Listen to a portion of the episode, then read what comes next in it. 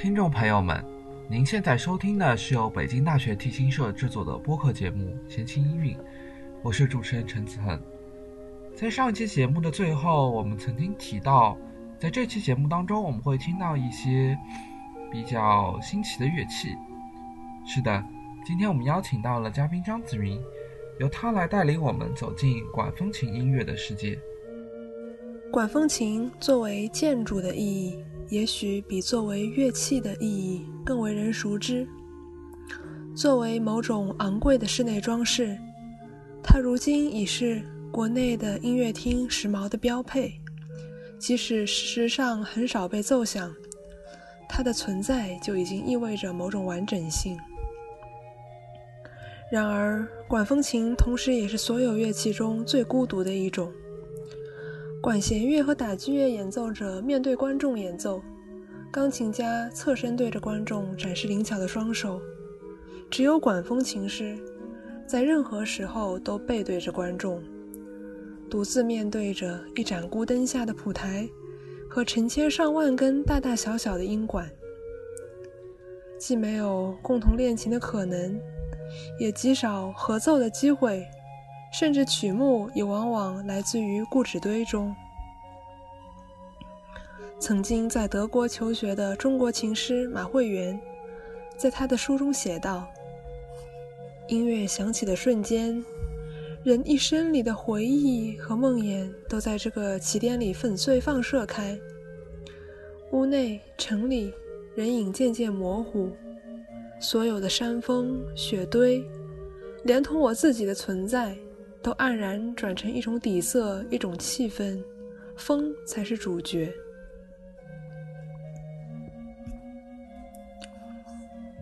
尽管孤独至此，管风琴作为一种乐器，却依然魅力不减。在众多和它同一时期产生的乐器中，它的结构至今变化最小。几百年的传统在层层键盘与踏板上延续，巍峨的音管。彰显着某种永恒的品格。它还是拥有最为丰富的音色的单键乐器。除了它自有的管风琴音色以外，它能模仿长笛、双簧管、弦乐、小号，甚至人声。再加上多层手键盘和脚踏板带来的可能性，使得它本身便可以取代一整个乐队。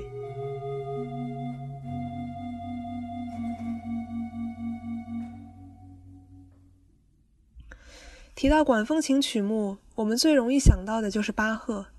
确实，巴赫是管风琴的巴洛克年代的一个标志。在那个时代，几乎每个作曲家都会为管风琴写作。但是在这个时期过后，随着音乐走出教会，走进客厅，逐渐进入到世俗生活中，人们对管风琴的关注程度也迅速降低。在整个古典时期，几乎没有产生什么写给管风琴的重要作品。要等到大半个世纪以后，管风琴才迎来了它的复兴者门德尔松。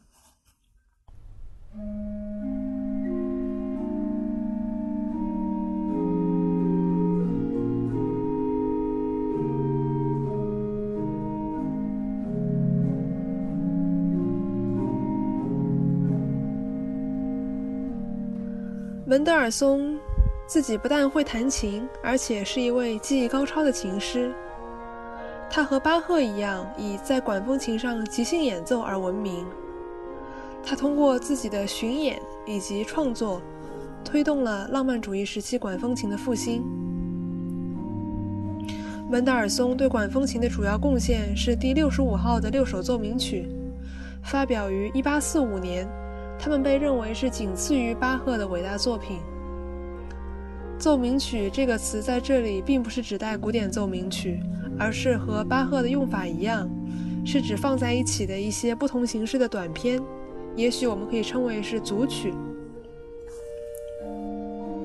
熟悉门德尔松的管弦乐音乐的人，也许会在听到这些乐曲时感到非常惊讶，因为他们给人留下的印象。和这位作曲家的其他作品完全不同，一点也不柔和轻巧，而是非常的庄严宏大，带有一股虔诚和炽热的激情。在这些作品里，最常被演奏的是第一首和第六首。第一首奏鸣曲为 F 小调，它最有标志性的是一乐章开头标记为 fortissimo 的两组注释和弦。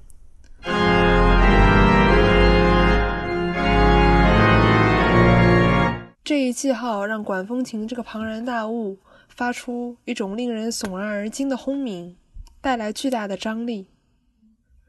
这种张力在之后的复杂的多声部进行中继续发展，直到被标记为在另一个键盘上演奏的 mezzo piano 打断。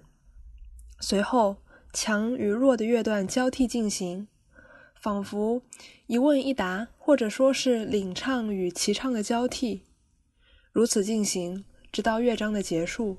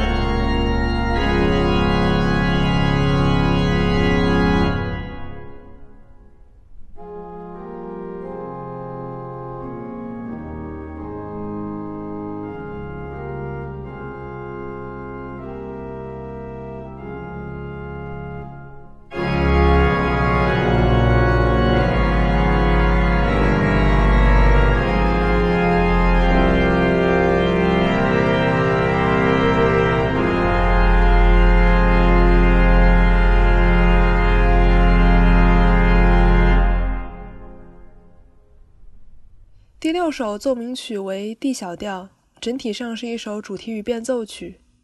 它的主题来自于一首由马丁·路德所写的圣歌。在这首作品的开头，我们可以听到这首圣歌最简单的形式：管风琴的弱奏，比较沉静和安宁，仿佛诗般的合唱。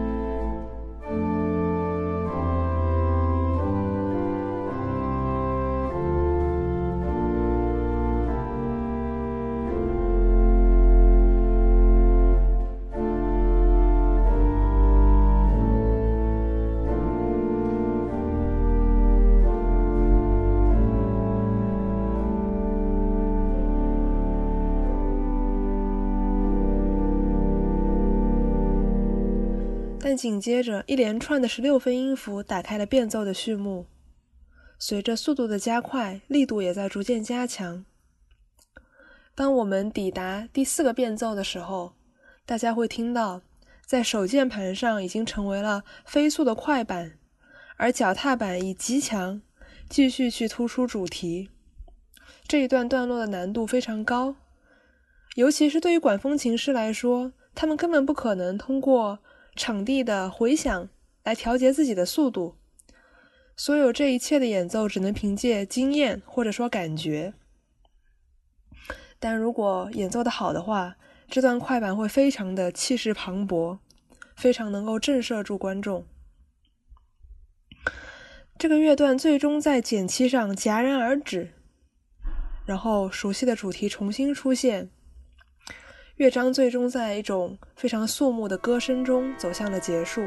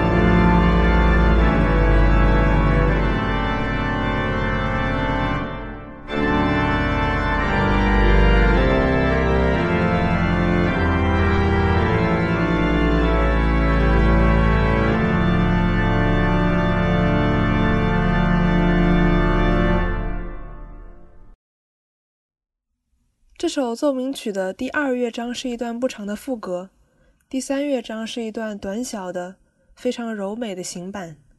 他们的性格与第一乐章形成了鲜明的对比。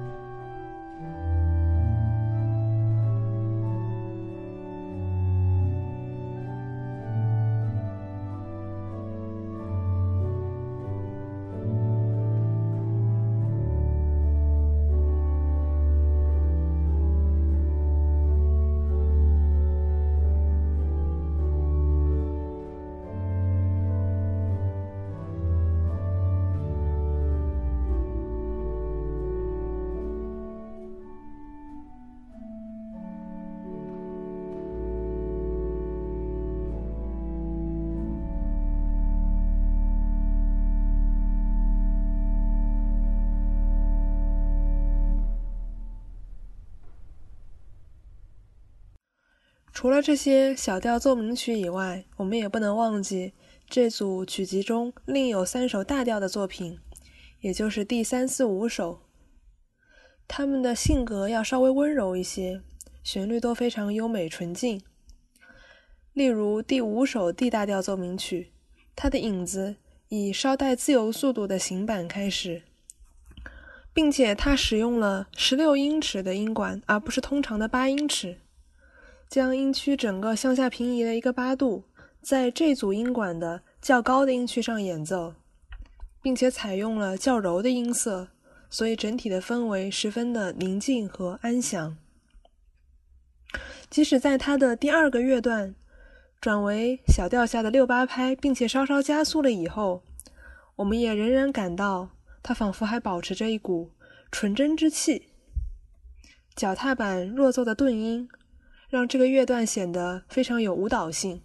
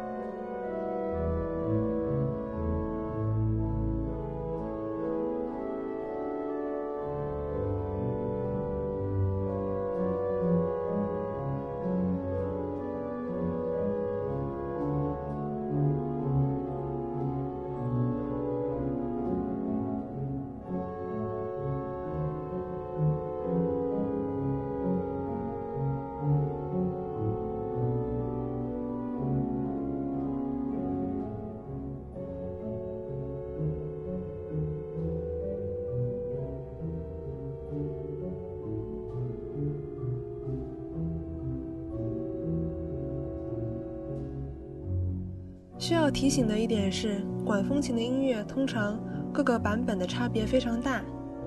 一方面是因为琴的构造和大厅的音响条件是千差万别的，不同的琴，嗯，不同的时代和不同的制作工艺下，它具有的音栓，也就是音色的种类，它的键盘的灵敏程度，以及它在不同的环境里大厅的反响，都很不相同。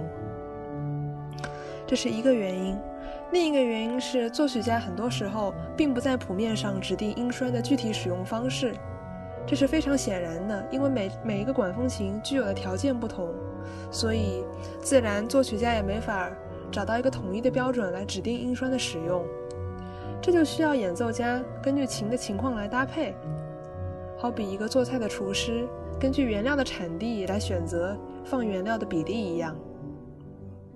所以，聆听这些不同的版本是一件非常有意思的事情，而且非常建议大家在有条件的情况下，去现场听一次管风琴，感受它音响的层次感、震动时的巨大的能量。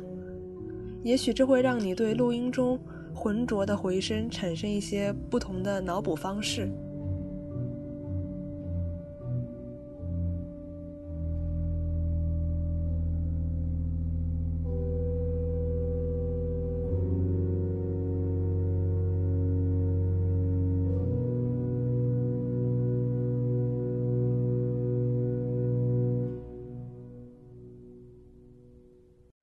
浪漫主义时期的另一位重要的管风琴作曲家，是我们非常熟悉的弗兰克。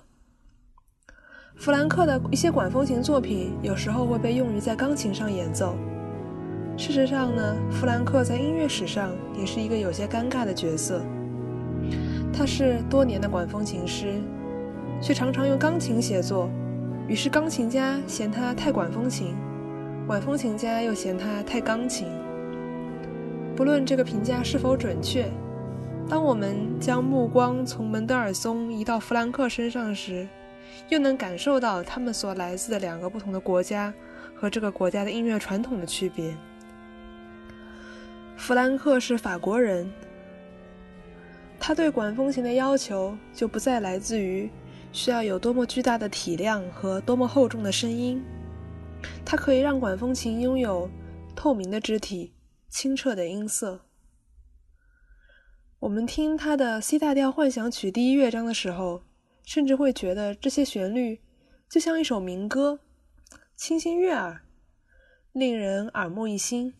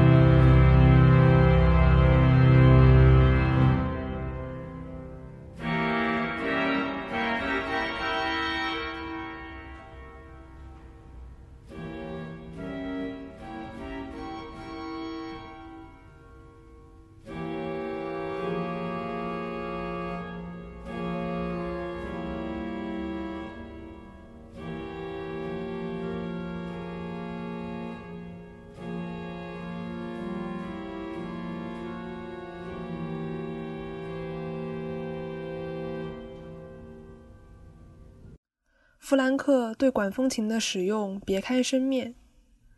这当然也得益于在他的时代出现的管风琴制造技术的进步。在他所在的法国的地区，一架新管风琴的落成就可以让他在非常漫长的创作低潮以后，被激发出重新开始创作的动力。值得一提的是，在他的时代，Organ Symphony 这个曲式刚刚出现，他是这个形式的奠基者之一。他写的这些所谓的管风琴交响曲，顾名思义，和管弦乐队的交响曲有一些相似之处。譬如说，他们都有相似的多乐章的结构，有比较复杂的内容。有的研究者说，他的作品十七号，呃，是他后来的 D 小调交响曲的先声，因为它们具有相似的一种循环性的结构，有把谐谑曲嵌入慢乐章的写作手法。以及以同名大调结束的光辉的尾声。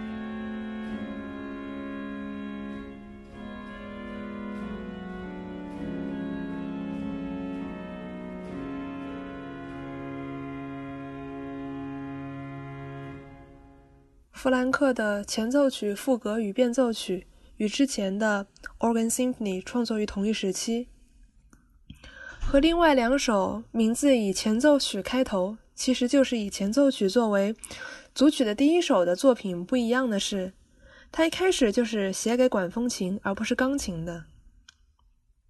虽然说这一首常常被用于在钢琴上演奏，而且钢琴有强弱容易控制的优势。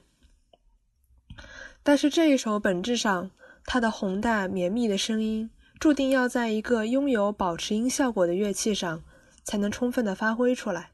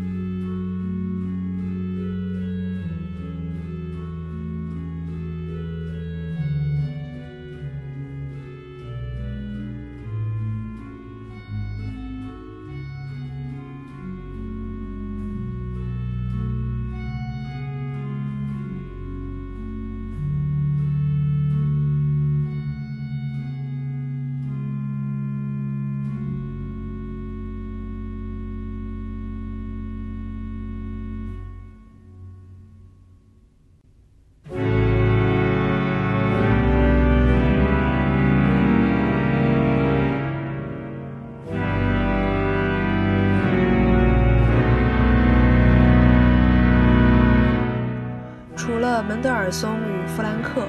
同一时期为管风琴写作的作曲家还包括李斯特、圣桑、舒曼，以及不那么擅长写管风琴的勃拉姆斯。紧随其后的是 Max Reger。进入二十世纪以后呢，辛德米特、梅西安等等人，他们进一步扩大了管风琴的表达范畴，发挥他们的想象力，创造出了更加丰富的色彩。在室内管风琴之外，还有一种电子管风琴，在二十世纪出现，大大的方便了这种乐器的普及。这个古老的乐器，直到现在仍然拥有强大的生命力。那么，今天为大家介绍了许多重要的管风琴作品。下一次当我们走进音乐厅的时候，面对铺满了一整个墙面的暖气片，也就是管风琴音管，会不会又有一些？不一样的想象。好的，那么今天节目就要在这音色多变而复杂的管风琴演奏的副歌中结束了。如果对本节目有任何的想法或者意见，欢迎在我们的微信公众平台号和新浪微博底下留言。那我们下期节目再见。